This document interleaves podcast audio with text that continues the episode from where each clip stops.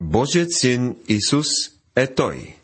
И Той е преди всичко, и всичко чрез Него се сплотява, заявява апостол Павел в послание към колосяните, първа глава, 17 стих. Както си спомняте, в миналото предаване изучавахме молитвата на апостола, както и онези стихове, които говориха за личността на Христос. Той бе образ на невидимия Бог, той е първороден преди всяко създание. Ние посочихме какво означава думата първороден. Ние казахме, че чрез него бе създадено всичко. И видимо, и невидимо. И тази надежда ни насърчава да живееме нашият християнски живот, защото Той чрез Святия си Дух работи в нас и ни уподобява по образа на Христос. Сега продължаваме от този 17 стих нататък. Той е преди всичко. Цялата пълнота обитава в Христос преди да слезе на земята, но и цялата пълнота обитава в Исус на земята, защото в Него обитава телесно всичката пълнота на Божеството, се казва във втората глава 9 стих. В него ние сме завършени. Той беше преди всичко. Той беше превъплъщение на Христос. Всичко чрез него се сплотява. Той поддържа всичко в цялост. Той поддържа творението. Той го направлява. Сплотява е думата, която означава да държа заедно нещо. Преди доста години човекът направи нещо дръско. Той разцепи атома. Господ Исус свърза всички тези дребни частици в едно, когато създаде атома. Човекът постигна, както той го нарече, разцепване на атома. При това се освободи истинска мощ. Замислили сте се някога за огромната мощ, която се съдържа в атомите на Вселената – ако една бомба, която можем да държим в едната си ръка, може да взриви всичко в огромна площ на малки парченца, колко ли сила се крие в цялата Вселена? Кой поддържа всичко това в една цялост? Казано ни е, че той не само създаде всичко, но и че той поддържа всичко. Бих казал, че поддържането на целостта на всичко това е доста голяма работа. Господ Исус е този, който може да я върши. Същата тази истина е повторена за нас в посланието към евреи, който, бидейки сияние на Неговата слава и отпечатък на Неговото същество, и държайки всичко чрез своето могъщо слово, след като извърши чрез себе си очищение на греховете, седна отдясно на величието на високо. Послание към евреите, първа глава, трети стих. Той е чудесна и славна личност. И глава на тялото, т.е. на църквата, е той, който е началникът, първороден от мъртвите, за да има първенство във всичко. Послание към Колосяните, глава 1, стих 18. И глава на тялото, т.е. на църквата. Вярвам, че това е ключът в посланията към Колосяните, което е наистина в една група с посланията към ефисяните и филипяните. В ефисяните се набляга на факта, че църквата е тялото на Христос тук на земята. В Колосяни ударението пада върху главата на църквата, върху личността на Господ Исус. В Ефисяни четем всичко покори под нозете му и постави го да бъде глава над всичко в църквата. И накрая в Филипяните виждаме как църквата се движи в света.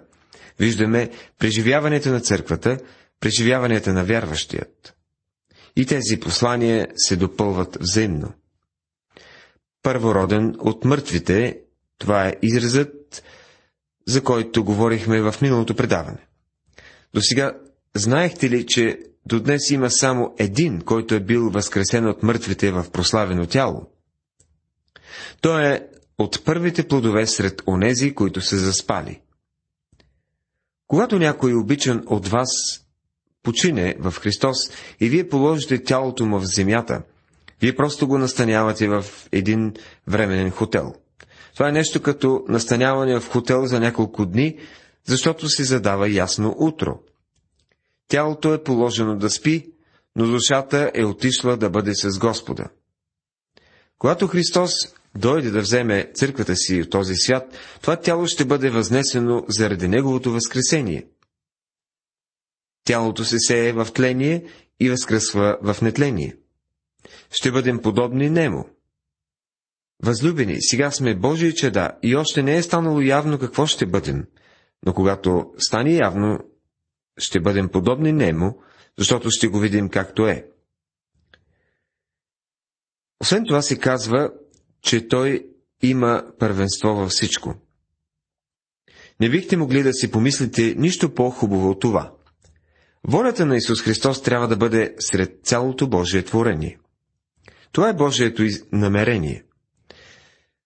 Въпреки бунта на човека, тук долу на земята, Бог казва Но аз поставих царя си на Сион, святия мой хълм.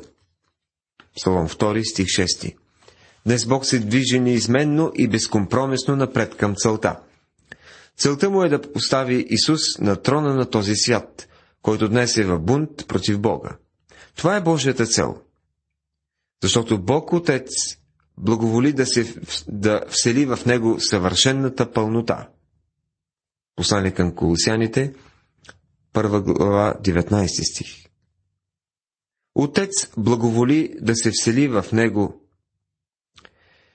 В някои преводи си казва Отец благоволи да всели в него съвършената пълнота.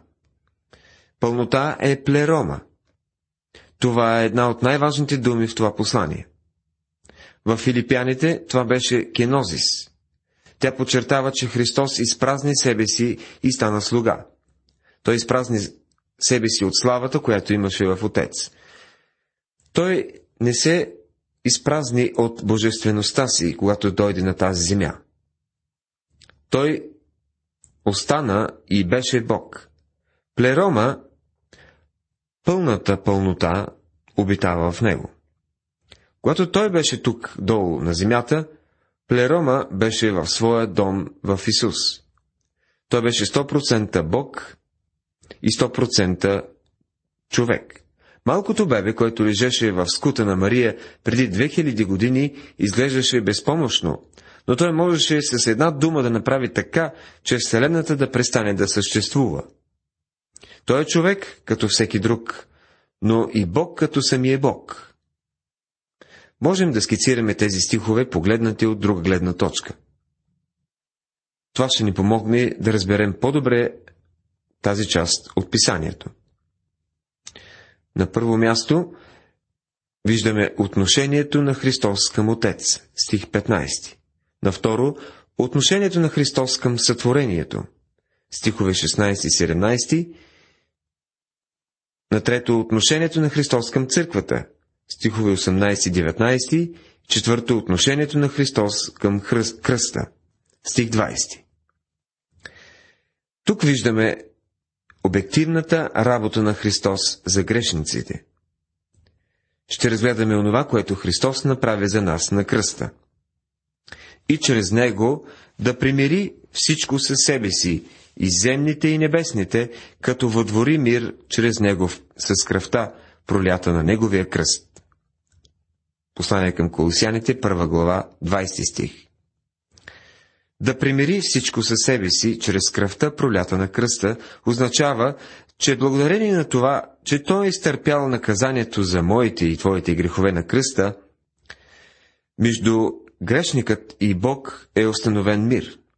Днес Бог не се приближава към грешника с думите. Виж сега, приятелю, аз съм против теб. Ти се бунтуваше срещу мен, ти си грешник и аз съм принуден да те накажа за това. Не. Днес Бог не казва нещо напълно различно на изгубения грешник. Той казва на теб и на мен. Вече съм понесъл наказанието, което платих, наказанието за твоя грях.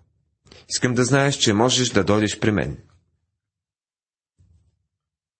Това имаше предвид апостол Павел, когато написа и тъй оправдани чрез вяра, имаме мир с Бога чрез нашият Господ Исус Христос. Мирът е сключен чрез кръвта на Неговия кръст. Павел поставя прощението на греховете редом с кръвта на кръста. Бог може да прощава, защото наказанието вече е платено. Христос плати наказанието чрез кръвта на кръста си. Ето защо справедливият Бог може да ти прости. Бог не е намусен човек, който чака и зад ъгъла, за да върхлети върху грешника и да го обвини. Бог е протегнал ръцете си и казва, Ела, ще ти дам изкупителна почивка. Помирението е за човека, откупването е за Бога. Днес Бог казва на всички хора, аз съм помирен с вас. Сега вие ще се помирите ли с мен? Това е решението, което човек трябва да направи. Павел обяснява това много добре в писмото си към коринтените. А всичко е от Бога, който ни примири със себе си чрез Христа и даде на нас да служим за примирение. Си реч, че Бог в Христа примиряваше света със себе си, като не вменяваше на човеците прегрешенията им, и че повери на нас посланието на примирението. И тъй, от Христова страна сме посланници, като че Бог чрез нас умолява. Молим ви от Христова страна, примирете се с Бога. Второ послание към Коринтените, 5 глава, 18 до 20 стихове. Много хора живеят с идеята, че човек трябва да направи нещо, за да спечели Бога. Напротив, Бог се опитва да спечели теб. Местата са разменени. Бог е примирен. Той те моли ти да се примириш с Него. Да примири всичко, се казва в този стих. Някои хора приемат това твърдение в подкрепа на глуповата идея, че всеки ще бъде спасен. За да разберем това, трябва да обърнем малко повече внимание на граматиката. Какво е това всичко тук? Ще видим, че то се ограничава до всичко, което може да бъде примирено, тези, които са определени за примирение. Ще ни бъде от полза да погледнем в третата глава, 8 стих на посланието към филипяните, където Павел казва Още всичко считам като загуба заради това превъзходно нещо. Познаването на моя Господ Исус Христос, за когото изгубих всичко, изчитам всичко за измет, само Христа да придобия. Какво означава тук всичко? Нима Павел включва всичко от целия свят. Той се отнася до неща, които е трябвало да загуби. В стиховете, точно преди този, Павел е изброил всички религиозни предимства, които е придобил в живота си до тогава. Това са всички онези неща, които Павел сметна за загуба. Павел не можеше да загуби нещо, което никога не е имал. И земните и небесните неща. Тук ще забележите, че Павел ограничава това всичко, което е предназначено за помирение. Той не споменава нещата под земята. В послание към Ефисяните, първа глава, 22 стих е казано И всичко покори под нозете му и постави го да бъде глава над всичко в църквата. Кое е всичко, което ще бъде под неговите нозе? В послание към филипяните, втората глава, 10 стих, Павел написа, така, щото в Исусовото име да се поклони всяко коляно от небесните и земните и подземните същества. Забележете, че всички ще признаят господството на Исус Христос. Всички от небето, от земята и под земята. Това не означава, че всички те са примирени. Павел не споменава нищо от рода, че подземните ще бъдат примирени с Бога. Приятелю, не слушай тази заблуда – която казва, че всичко ще се оправи и ще се нареди от само себе си. Не мисли, че можеш да разчиташ на Бога, да бъдеш любезен, сладък, като добра старица. Всичко небесно и земно е примирено с Бога, но не и всичко подземно. Подземните неща ще му се поклонят, но те изобщо не са примирени с Него. Това е мястото и това е животът, в който трябва да се примирим с Бога. Небесните, не само ние трябва да се приготвим за небето, но и небето трябва да се приготви, за да ни приеме. Господ Исус каза, в дома на отца ми има много обиталища. Ако не беше така, аз щях да ви кажа, защото отивам да ви приготвя място. Евангелие от Йоанна, 14 глава, 2 стих. Чрез превъплощението си, Бог слезе при хората. Чрез кръвта на Исус човекът е въздигнат при Бога. Тази кръв изчиства и всичко в небето, според Евреи 9 глава 22 и 23 стихове. Небето също трябва да бъде примирено. И вас, които бяхте някога странни и по разположение врагове в злите си дела. Глава 1, стих 21. Бог не ни изчака да обещаем, че ще си измием лицата, ще си облечем неделните дрехи, ще отидем на неделно училище, преди Той да свърши всичко необходимо за помирението между нас. Това стана още докато ти и аз бяхме в бунт срещу Него. Никой не може да каже, аз съм изгубен, защото Бог не е направил достатъчно за мен. Човекът е изгубен, защото той иска да бъде изгубен, защото той е в бунт срещу Бога. които бяхте някога странни и по разположение врагове в злите си дела. Това ни напомня, че има умствено учреждение от Бога, както и морално отчуждение. Много хора си мислят, че човечеството е изгубено, защото всички са извършили някакъв ужасен грях. Причината, поради която човекът е изгубен, е неговата отчужденост от Бога. Това обяснява силната връжда към Бога от страна на тъй наречените днес интелектуалци. Към Бога днес има изявена омраза и враждебност.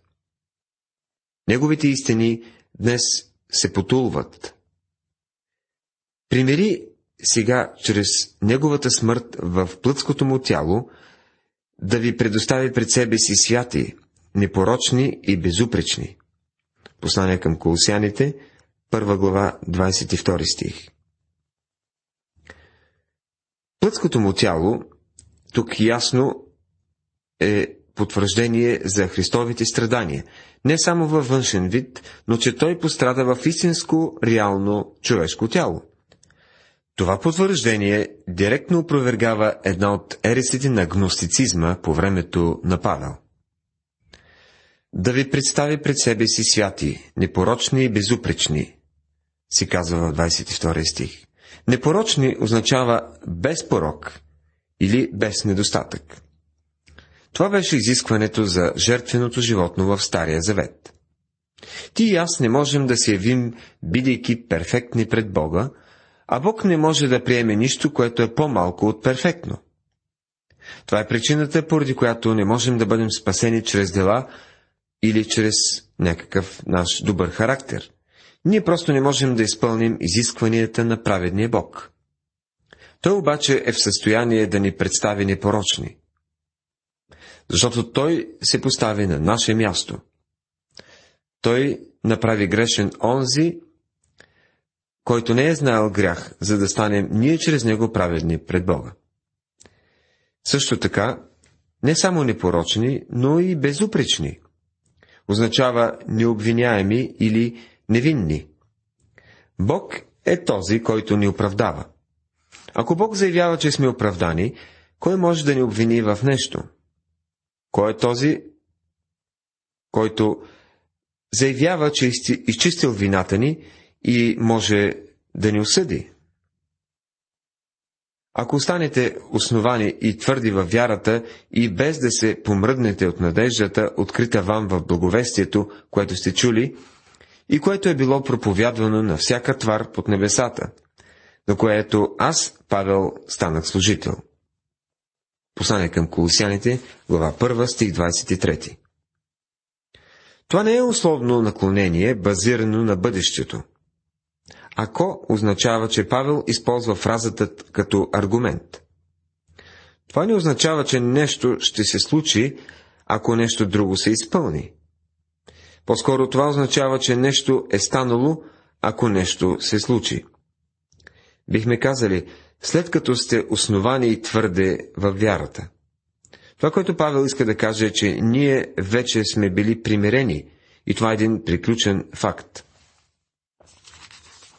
Така че, ако днес си дете на Бога, ти ще продължи, продължиш да си основан и твърд. Ти няма да се отстраниш от надеждата на благовестието, което си чул. На което аз, Павел, станах служител. Павел обичаше да се обръща назад и да се обляга на, своя, на своята славна привилегия да бъде служител на Исус Христос. Това е най-великата чест, която може да бъде оказана на някой човек.